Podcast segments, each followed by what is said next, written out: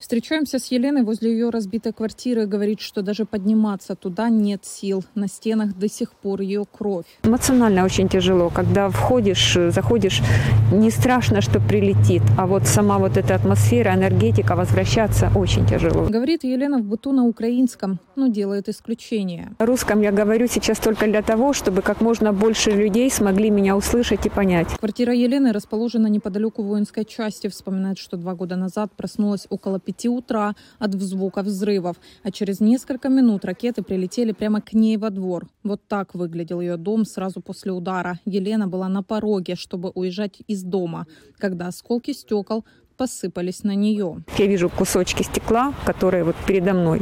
Это как бы как замедленная съемка, как в кино. И потом кровь и просто начала застилать глаза. Первое то, что я... Но я сама вслух сказала, Господи, я не готова еще умереть. Я понимала, что надо собираться. Самое интересное, что боль не чувствовалась.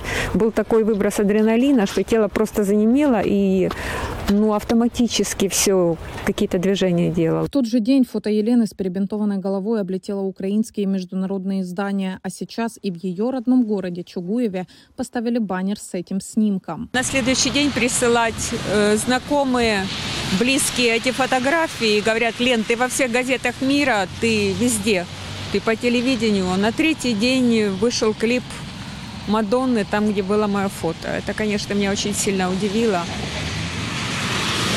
Но счастливее меня эта слава, в кавычках, не сделала абсолютно. Я прекрасно понимала, что это очень большой груз и большая ответственность быть лицом войны в Украине. Я была одной из первых. Так уже распорядилась судьба. Осколками Елене посекло лицо и тело. Нужно было срочно выезжать за границу, чтобы остановить инфекцию и спасти глаза. Даже после четырех операций зрение удалось восстановить только частично, а несколько осколков до сих пор остаются у нее в теле. Если бы не ранение, не операция, я бы никогда не уехала.